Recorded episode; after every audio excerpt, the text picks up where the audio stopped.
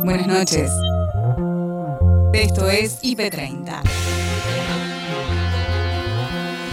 En 30 minutos te voy a mostrar lo mejor de la programación del día. Ahí vamos. En el IP30 de hoy, Día de la Lealtad, dos actos. En la otra oreja, a Alberto Fernández le hablaban el kirchnerismo, la cámpora, viejos amigos peronistas que le decían, ¿cómo no vamos a ir, Alberto? ¿Cómo la gente está guardada, el peronismo está guardado? Hizo caso durante un año y medio y en nuestro día, ahora que ya se puede ir al fútbol, que se puede salir, que se pueden hacer un montón de cosas, ¿cómo no vamos a convocar? Veredicto del juicio a Lautaro Teruel. 12 eh, años de prisión efectiva, recordemos que la Fiscalía había solicitado 17, las querellas 15 años cada una, y eran dos causas las que llevaba adelante Lautaro Teruel en el juicio. Hay que destacar que en una de ellas estaban involucrados también dos amigos, Rodríguez y Farfán. Ambos fueron absueltos por el beneficio de la duda. Y es importante remarcar la prisión efectiva que deberá cumplir eh, Lautaro Teruel porque ha llegado a juicio con el beneficio de la prisión domiciliaria. Teatro y literatura, la Biblioteca Sonora de Mujeres. Me pareció muy novedoso el formato, esto que comentaban ustedes, que sea un llamado en vivo. Mucha gente piensa que, va a ser grabada, pero no. En este caso, Mirta te llama eh, a tu celular o a tu fijo, si, si aún alguien tiene. 70 años de la primera transmisión de TV en Argentina la primera transmisión que, ahora homenajeamos, eh, es muy simbólico eso porque muy poca gente la pudo ver desde la casa. De hecho, la imagen en general de, las crónicas periodísticas es la gente acumulada como racimos de uva en las vidrieras de las casas de electrodomésticos viendo la transmisión. Eh, y no, en, eh, por mucho tiempo, no sé, existía esta cosa de tal, tiene televisor, un televisor, vamos a su casa. Arranca la semana y en IP Central, Noelia Barral Grigere y Gabriel Sued te cuentan la información destacada de la jornada. Claramente viene ocupando al gobierno desde hace meses porque sabemos la inflación en alimentos es la que viene generando mayores problemas para la gestión. Eso derivó después de la derrota electoral en el cambio en los nombres en la Secretaría de Comercio. Salió Paula Español, entró Roberto Feletti, claramente con una impronta muchísimo más firme de buscar este congelamiento en muchos productos y por un plazo bastante extendido. Vamos a repasar, antes de escuchar los testimonios de los protagonistas, qué es lo que está planteando el gobierno por dónde pasa la discusión hoy en día. Desde que llegó Roberto Feletti, incluso antes de asumir, lo que dijo es que buscaba un congelamiento de precios. Al principio se habló de 1.247 productos. Acaba de decir Feletti al término de la reunión con los empresarios que en realidad ya se está trabajando en una canasta de 1.650 productos. La idea es que queden congelados hasta el 7 de enero. Pero no solo eso, lo que está en discusión en realidad es que los precios se retrotraigan al 1 de octubre y esto sí genera alguna rispidez porque en lo que va de octubre, los precios, de acuerdo a un estudio que acaba de publicar el Centro de Estudios Escalabrini Ortiz, han subido en promedio un 1,4% solamente en los primeros 15 días de octubre. De hecho, habló el secretario de Comercio Roberto Feletti puntualmente de ese dato, dijo que está habiendo una aceleración en los precios en esta primera quincena de octubre. No extrañaría alguna especulación respecto de esto, porque si van a congelar los precios por 90 días, bueno, probablemente haya quienes están jugando a que ese congelamiento sea sobre precios un poco más altos que los que deberían correr en la actualidad. Por eso el punto de tensión principal en la negociación sobre la posibilidad de retrotraer o no los precios al 1 de octubre. Vamos a ver con quiénes se reunió hoy Roberto Feletti, porque ustedes por ahí ven las caras, los nombres, Funes de Rioja, no saben bien o no es tan común saber. No, no, no, están tan identificados. Quién es representante de cada uno de estos lugares que sí conocemos o marcas que consumimos en nuestras casas, ¿no? Supermercados como Coto, como Carrefour, como Día, eh, mayoristas como Diarco, Vital, Chango más. La y anónima también. La anónima también. Y marcas de consumo masivo como Unilever, Sanco, Ilolay, Ledesma, Coca-Cola. Son empresas, algunas de las empresas que estuvieron sentadas ahí a la mesa hoy con el secretario de Comercio. Vamos a conectar ya con Diego García Sáenz, nuestro cronista que estuvo en el lugar y participó de las ruedas de prensa que dieron tanto Feletti como Funes Rioja. Funes Rioja es el representante de la COPAL. La COPAL es la cámara de todas las empresas que fabrican alimentos en la Argentina. Eh, Diego estuvo conversando con ellos y nos trae las novedades. Diego, te escuchamos. Claro, porque uno de los puntos importantes es pararnos en torno a lo que podría pasar en las próximas horas, teniendo en cuenta que aquí lo que se analizó fue básicamente que el 73% de los productos que se venden en góndola, escuchen bien este dato, corresponden a parte de las empresas que estuvieron aquí reunidas. También ponían como eje de análisis algo muy interesante, que es el tema de los precios mayoristas, porque hay que ver también que muchos de los almacenes de barrio, muchos de los lugares donde la gente también adquiere productos, van sin duda alguna en consonancia con los precios mayoristas. Por eso también hay que tener el eje fundamental allí. La reunión con supermercadistas y la reunión con empresarios genera la posibilidad, primero, de ampliar productos, pero también algo que le prometía al propio Feletio, que decía en sus palabras, tiene que ver esto con la posibilidad que a partir de este congelamiento, lo que se va a poder hacer es que muchos de esos productos se vendan con mayor demanda, porque esto va a hacer que al estar en góndola con precios congelados y que evidentemente van a generar en estos últimos meses del año gran movimiento, sería allí el eje para poner la atención. Si les parece, lo escuchamos a Roberto Feletti que hace algunos minutos hablaba en torno al respecto. Dale. Tuvimos una, una reunión larga, las cámaras están dispuestas a acordar, han planteado algunas dudas sobre el listado de casi 1.650 productos, quedaron en enviar esas dudas materializadas, nosotros dijimos que tenemos un tiempo corto, que después del mediodía tenemos que cerrar el tema, confiamos, confiamos en que cada empresa revise, porque, porque han recibido el listado de productos, revise la, la situación y acuerde. Si no hay acuerdo, tendremos que sacar una resolución de precios máximos. Anita Sicilia y Nacho Corral hacen tarde a tarde. Actualizan los hechos que son noticia este lunes con los tres goles Pato, con los cuales el conjunto Pato, del Mar... Sí. Perdona, enseguida te retomamos y actualizamos Dale. la información. Vamos directamente a Santa Cruz, donde está hablando Cristina Fernández de Kirchner. Acá estamos todos juntos, 27 años, ¿sí? 27 años han pasado y además durante esos 27 años, para parafrasear a alguien, pasaron cosas. En Santa Cruz y en la Argentina también. Seguramente ese chico de 27 años al que mencionaba Alicia que hoy es un trabajador acá en esta zona franca, no sabe la historia de todo esto. Había sido firmada por Néstor en la adenda de un pacto fiscal allá por 1994.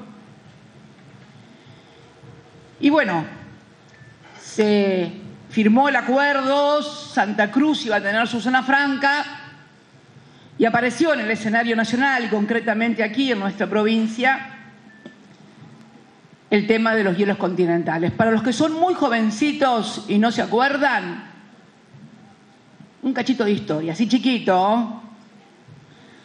Los hielos continentales, nuestros hielos continentales, la de todos los argentinos, en esa línea maravillosa que Dios y la naturaleza dibujaron desde el Chaltén, Fitzroy, hasta el Dodet, en Perito Moreno, se había trazado una caprichosa línea, se la, se denominó poligonal, ¿se acuerdan? Los más, los más grandes se acuerdan, la famosa poligonal, donde nos cercenaban una parte de nuestro territorio, nuestros hielos continentales.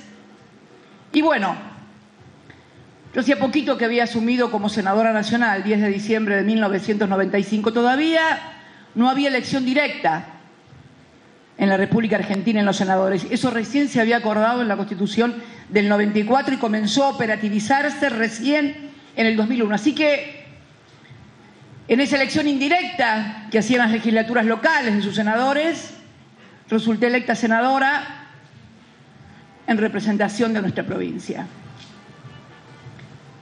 Y hubo que defenderla. Hubo que defenderla no a Santa Cruz, sino a la Argentina, porque los hielos están en Santa Cruz, pero ojo, son de todos los argentinos y de todas las argentinas. Y siempre, cuando se defienden los intereses nacionales, cuando se defiende el patrimonio de los argentinos, las cosas se suelen poner muy difícil para los que le hacemos. Y en represalia de aquella defensa, allá por el 96, si mal no recuerdo, nos revocaron la zona franca como castigo por no haber aceptado en el Congreso y haber encabezado, no fue solamente no votar en el Congreso, fue encabezar una gesta nacional, una lucha nacional, difundiendo lo que se quería hacer. Bueno, esto provocó la revocatoria de aquel sueño de Néstor. Néstor soñaba con la zona franca que, permítanme una digresión, ayer leí en un diario, en un gran diario argentino, se imaginarán cuál, eh, que en Santa Cruz eh, iban a poder comprar 600 dólares por sobre el cupo o el cepo que tienen los argentinos, no, nada que ver, que no les enrosquen la perdiz, no, no, no, es simplemente el cupo. Acá los que vienen a comprar tienen, para pagar su peso moneda nacional, tienen que pagar en moneda nacional. El cupo por cada uno de los habitantes residentes son 600 dólares al cambio oficial. No significa que le dan 600 dólares, de ninguna manera.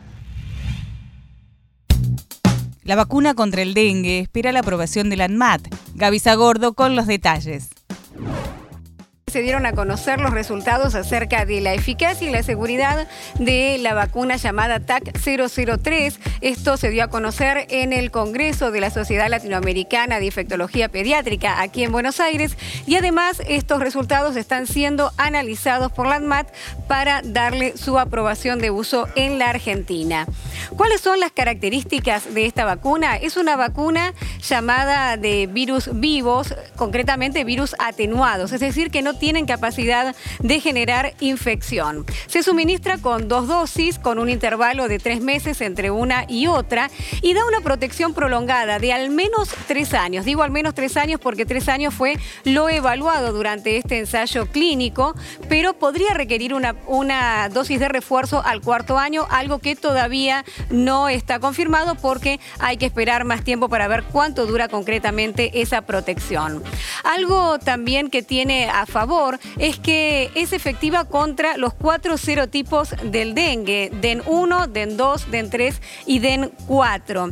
Y además que fue parte de un ensayo clínico muy grande realmente. Participaron 20.000 jóvenes de entre 4 y 16 años, es decir, niños y adolescentes de 8 países en los cuales el dengue es endémico. La mayoría de estos países están en América Latina y también algunos en Asia. Fueron tres años de estudios concretamente donde pudieron evaluar en base a, ellos los resultados no solo de la seguridad sino también de la eficacia. Y la vacuna mostró ser eficaz en un 62% contra los casos sintomáticos, es decir, personas que contraen el dengue y tienen algún tipo de síntomas. Allí dio un 62% de efectividad, es decir, de protección. En el caso de desarrollar un caso grave, la efectividad llegó al 65% y llegó casi al 84% de eficacia contra las internaciones. Estos resultados no solo están siendo ahora analizados por ANMAT, sino que también fueron presentados en los distintos organismos internacionales y se cree que la FDA en Estados Unidos podría darle su aprobación antes de fin de año. Algo muy importante teniendo en cuenta que el dengue provoca 390 millones de casos. Si escucharon bien el número, 390 millones de casos al año en el mundo, unas 500.000 internaciones y 20.000 muertes. Por eso la Organización Mundial de la Salud eh, incorporó al dengue como una de las 10 enfermedades que constituyen una amenaza a la salud mundial. Así que la noticia alentadora es el desarrollo de esta nueva vacuna que mostró ser segura y además muy eficaz. Día de la Lealtad. Analía Argento trae el análisis político de los dos actos en conmemoración. En el gobierno nacional hubo muchas idas y venidas con respecto a la convocatoria a este acto. Recordemos que hace una semana Juan Mansur, jefe de gabinete, acordado con el presidente Alberto Fernández, había dicho que el gobierno no iba a convocar en el Día de la Lealtad el domingo 17 y que iba a acompañar para dar una señal de unidad al acto que hoy realizará la CGT por la tarde, ¿no? A las 2 de la tarde en el Monumento de los Trabajadores. Eh, eso no era porque coincidía con el Día de la Madre. Muchos se quejaron en el peronismo, decían, el Día de la Lealtad es el día más importante para un peronista. ¿Cómo no vamos a ir porque es el Día de la Madre? No, debe tener que ver con la capacidad de movilización de los sindicatos un día domingo. Para un sindicato es mucho más fácil pedirle a sus afiliados que marchen en día laboral que el fin de semana. Eso es así 100% porque me lo dijeron. Pero además, el resto, al resto de la militancia, eh, el gobierno no la quería convocar porque al presidente de la nación le hablan. De un lado, los albertistas, que le decían, los más cercanos, los que están siempre con él en Olivos, le decían que siempre es un riesgo convocar. A ver, cuando Juntos por el Cambio convoca un banderazo o va un banderazo eh, espontáneo, entre comillas, convocado por las redes sociales, la lectura es una.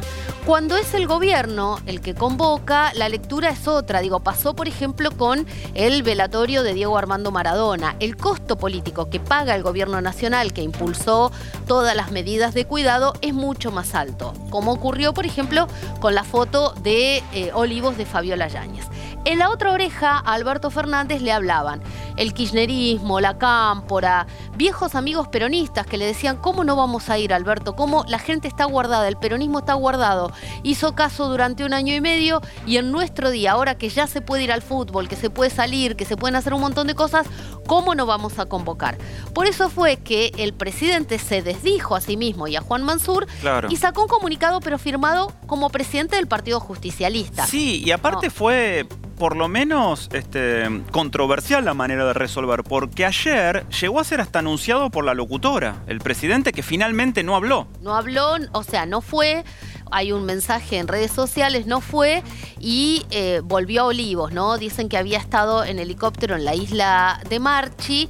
Em, claro, pasaron dos cosas. Una, lo que pasó con las piedras. Y otra, lo que pasó, a ver, como el gobierno no convocaba, terminó siendo algo espontáneo, pero que lo coparon el- los duros. de- Claro, pero entonces el presidente fue y se volvió. Eso es lo que dicen, porque el helicóptero Bueno. llegó hasta la isla. Su portavoz, Gabriela Cerruti, acaba de decir que no estaba previsto que el presidente participara. Que si no, eh, que no. Pero ¿y para qué porque- fue en helicóptero hasta la Porque isla? fue a otra actividad aparentemente a la Ah. isla de Marchí y estaba cerca, ¿no? Pero, a ver, ahí digo, siempre, cuando tenés que explicar, cuando hay doble mensaje, siempre termina perdiendo el gobierno. Y además, lo que yo digo, en el- el escenario, lo coparon, si, si el gobierno hubiera convocado, unos iban a ser los oradores, ¿no? Iba a ser un acto. Sí. Pero como terminó convocando sin ir, la, la escena la coparon eh, Eve de Bonafini, madre de Plaza de Mayo, que siempre es dura, que tiene un discurso, digo, indomable, que es muy crítica de Alberto Fernández, Amado Vudú, que también está muy enojado. Entonces digo, no es el PJ el que estuvo en los discursos, es un kirchnerismo duro. Veredicto del juicio a Lautaro Teruel. En IP Noticias, segunda edición, Agustina, Rocío y Federico desde Salta dieron los detalles de la condena. Eh, 12 años de prisión efectiva. Recordemos que la fiscalía había solicitado 17, las querellas 15 años cada una, y eran dos causas las que llevaba adelante Lautaro Teruel en el juicio. Hay que destacar que en una de ellas estaban involucrados también dos amigos, Rodríguez y Farfán. Ambos fueron absueltos por el beneficio de la duda. Y es importante remarcar la prisión efectiva que deberá cumplir eh, Lautaro Teruel porque ha, llegado a juicio con el beneficio de la prisión domiciliaria. Lo que sucedía es que todavía no eh, había, o había un faltante en realidad de tobilleras, por eso se encontraba en la alcaldía y así estaba esperando el juicio, pero lo cierto es que tenía el beneficio de la prisión domiciliaria, algo que a partir de ahora ya no correrá más y a partir de ahora empezarán así los 12 años de prisión entonces efectiva, Sí. que si tenemos en cuenta lo que han sido estos dos años previos al juicio, hay que ver si se le reduce, pero son 12 años lo que acaba de dictaminar la jueza Sangre Dolce. Federico se lo encontró culpable de ambos hechos que estaban siendo juzgados Sí. hoy, ¿verdad?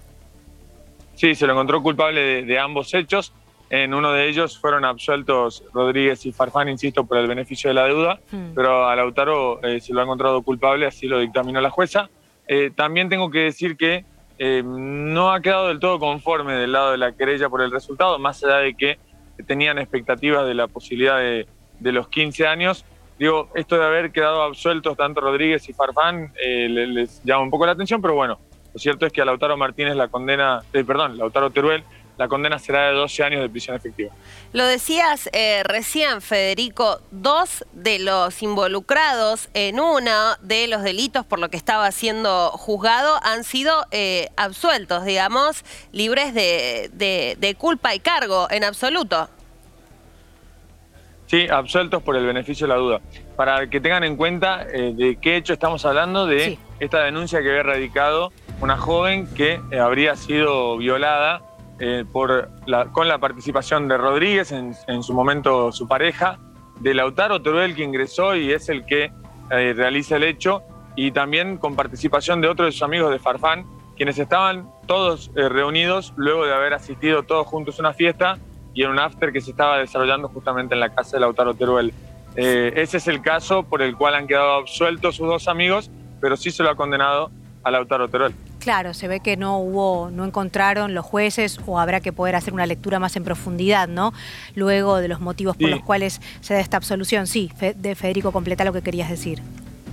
A ver, lo que entienden es que eh, la relación con Rodríguez fue consentida, sí hubo una violación por parte del autor Teruel, pero entienden que no estaba Rodríguez, es lo que por lo menos la defensa del acusado intentó demostrar, y Farfán ni siquiera estuvo presente en el acto, eh, si bien estaba presente en el lugar, eh, y por eso me parece le viene el beneficio de la duda, algo que bueno, eh, queda ahí verdaderamente, pero lo cierto es que Teruel ha sido encontrado culpable. La Casa Oscura es una obra de teatro sobre la salud mental. La actriz Maruja Bustamante visitó los estudios de Somos PM y explica cómo un tema tan complejo se puede abordar con humor. ¿Por qué eligieron el tema? Elegimos el tema, bueno, Mariela, mm, le- ella le, le dieron su, como, fue, fue- tenía como esta- estos temas, que tiene un trastorno obsesivo compulsivo ella, o sea, le dan este Ajá. diagnóstico, va al psiquiatra y le dan este diagnóstico, ella se preocupa, justo tenía que hacer una obra para los 45 años del Celsit, que al final no se hicieron los festejos por la pandemia. Claro. Eh, y le dice a Paola Lutini, que siempre es- la asiste en sus obras, además le produce sus obras, también Paola eh, produce las obras de las obras que no hacen el comercial Muscari, produce Paola. Eh, eh, y le dice que quiere que la dirija ella. En, en eso, que ella recibe este diagnóstico, se comunica conmigo por WhatsApp. Yo no soy no- amiga así íntima de Mariela, pero hace 20 años ya que nos conocemos, nos conocimos actuando en una obra de Muscari. Y, mm, y siempre nos encontramos, nos cruzamos, o porque nos cruzan en mesas de opinión de artes escénicas, o porque nos cruzamos porque tenemos, eh, no sé, cercanía, o porque nos interesa lo que hace la una la otra.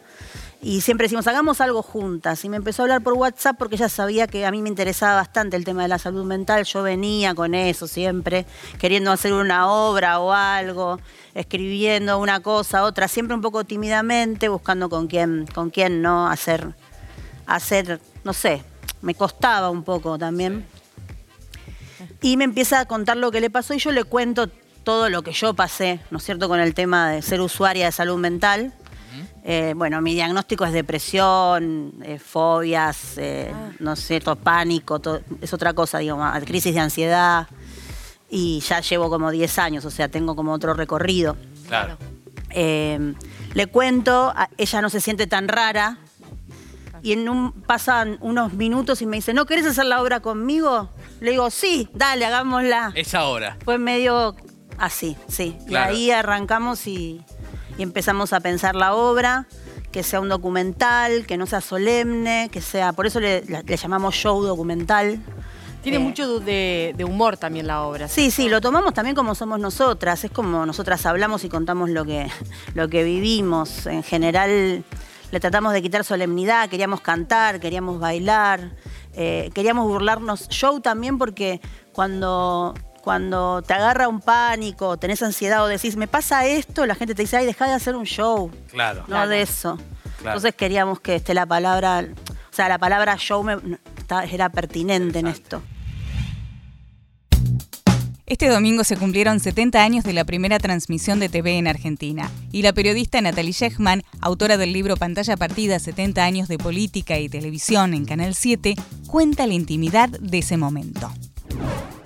En la primera transmisión que, que ahora homenajeamos, eh, es muy simbólico eso porque muy poca gente la pudo ver desde la casa. De hecho, la Claro. imagen en general de, de las crónicas periodísticas es la gente acumulada como racimos de uva en las vidrieras de las casas de electrodomésticos viendo la transmisión.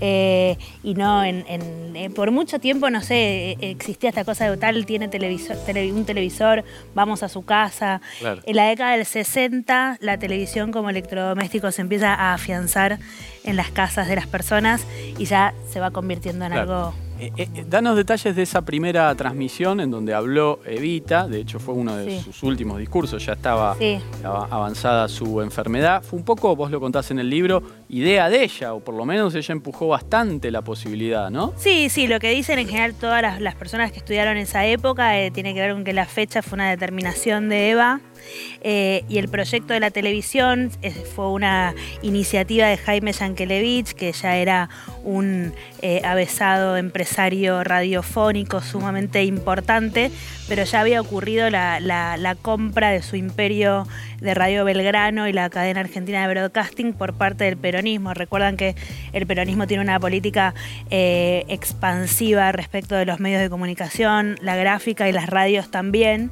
Eh, y bueno, eh, Jaime Yankelevich en una operación que es discutida, cuestionada y, reversionada, eh, le vende al gobierno peronista su imperio radiofónico de Radio Belgrano y se queda como un funcionario a cargo de, de ese, de esa red de, de- de radios, pero también a cargo de todas las radios que, que pasaban a pertenecer al Estado Nacional. Entonces él, ya como empleado, como funcionario público, va y propone eh, traer la televisión a la Argentina, que era también, no solamente, claramente era, un tipo con una visión eh, importante y un conocimiento importante de la tecnología, de lo que estaba pasando, sino que también tenía una deuda personal con su hijo, que había fallecido muy joven eh, y que le había dicho ya esto de que tenía que traer la televisión a la Sí. Argentina. Ahora, Natalie, digamos, al, al ser un canal estatal donde hay cambios de gobierno todo el tiempo, ¿eso se notó, o sea, a, a través de las épocas, se nota una impronta distinta a nivel inversión, a nivel eh, juego político en las gestiones que vienen? Digamos, ¿cómo, cómo se puede resumir ese paso desde ese Sí. momento hasta ahora? Totalmente, es una de las características, no solamente eh, un cambio importante de gobierno a gobierno, sino en el mismo gobierno muchas veces hay cambios de timón, eh, también en la televisión. ¿Cuál fue el más lo más llamativo? ¿Cuáles fueron? Bueno, obviamente el paso de, lo- de las democracias a las dictaduras eh, depende del momento, porque hubo un momento, digamos, previo a la última dictadura militar, era como una alternancia constante en la cual los- los el poder militar tenía mucha in- injerencia e influencia, entonces estaba presente en la televisión aunque fuera administrada por, por- por fuerzas democráticas. Pero sí quería hacer mención, frente a tu pregunta, a la escena de Gasalla que mencionaban ahí, porque por ejemplo, esos personajes eran el personaje de la, la empleada pública, que es un personaje hiper emblemático de Gasalla, pero es muy interesante que eso suceda, que ellas reciben, estaban en la puerta de ATC, o sea, el lugar, y ellas reciben ahí a Sofovich, que era el interventor del Claro. canal, en un momento y en un contexto en que la discusión sobre las privatizaciones y sobre los empleados públicos inútiles y aletargados y, y como, como sobrantes, digamos, era cotidiana, ¿no? En los años 90. Teatro y literatura. La actriz y directora María Marul conversó con Pi Maxi sobre la Biblioteca Sonora de Mujeres. La verdad que a mí me convocaron, me convocó eh, Malena Solda y Valeria Kolo- Kolobadov, que son las, las, que trajeron este proyecto acá a Buenos Aires. Eh, y me pareció muy novedoso el formato, esto que comentaban ustedes, que sea un llamado en vivo. Mucha gente piensa que, que va a ser grabada, pero no. En este caso, Mirta te llama eh, a tu celular o a tu fijo, si, aún alguien tiene.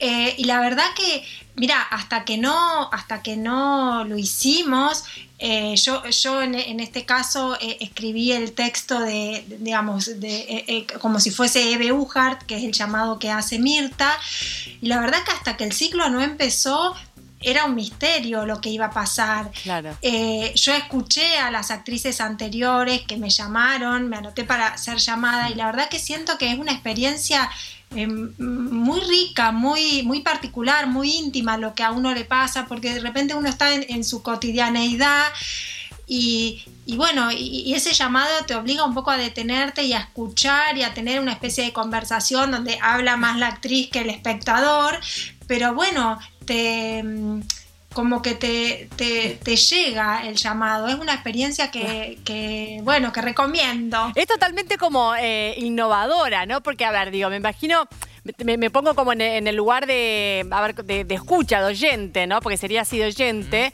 Y digo, por un lado, digo, uno se sorprende o se siente como atraído, puede decir, bueno, estoy hablando con una actriz de renombre y al mismo tiempo ¿no? Estoy atendiendo y escuchando y me llama la atención la historia.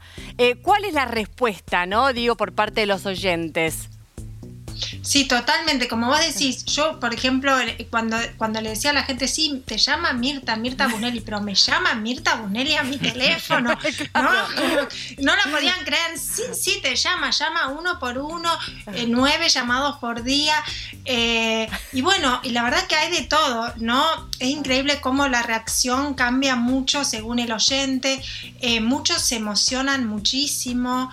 Eh, se conmueven, lloran, eh, algunos son más tímidos, más receptivos, digamos, en silencio, mm. contestan sí, no, con poquitas palabras, otros eh, toman la palabra ¿no? y se explayan y Mirta los tiene que reencauzar. sí, sí, pasa de todo. Cada llamado es muy diferente a otro. ¿Cuánto eh, dura media aproximadamente? ¿Siete minutos, vos decías, Max? Sí, nueve, nueve minutos el de Mirta, el que mm. estamos haciendo nosotros. Sí, entre diez y diez minutos en general. Claro. Y hasta acá llegamos por hoy. Acordate que podés ver las notas completas en nuestro sitio www.ip.digital y en nuestro canal de YouTube búscanos como IP Noticias y suscríbete. Hasta la próxima. Buenas noches.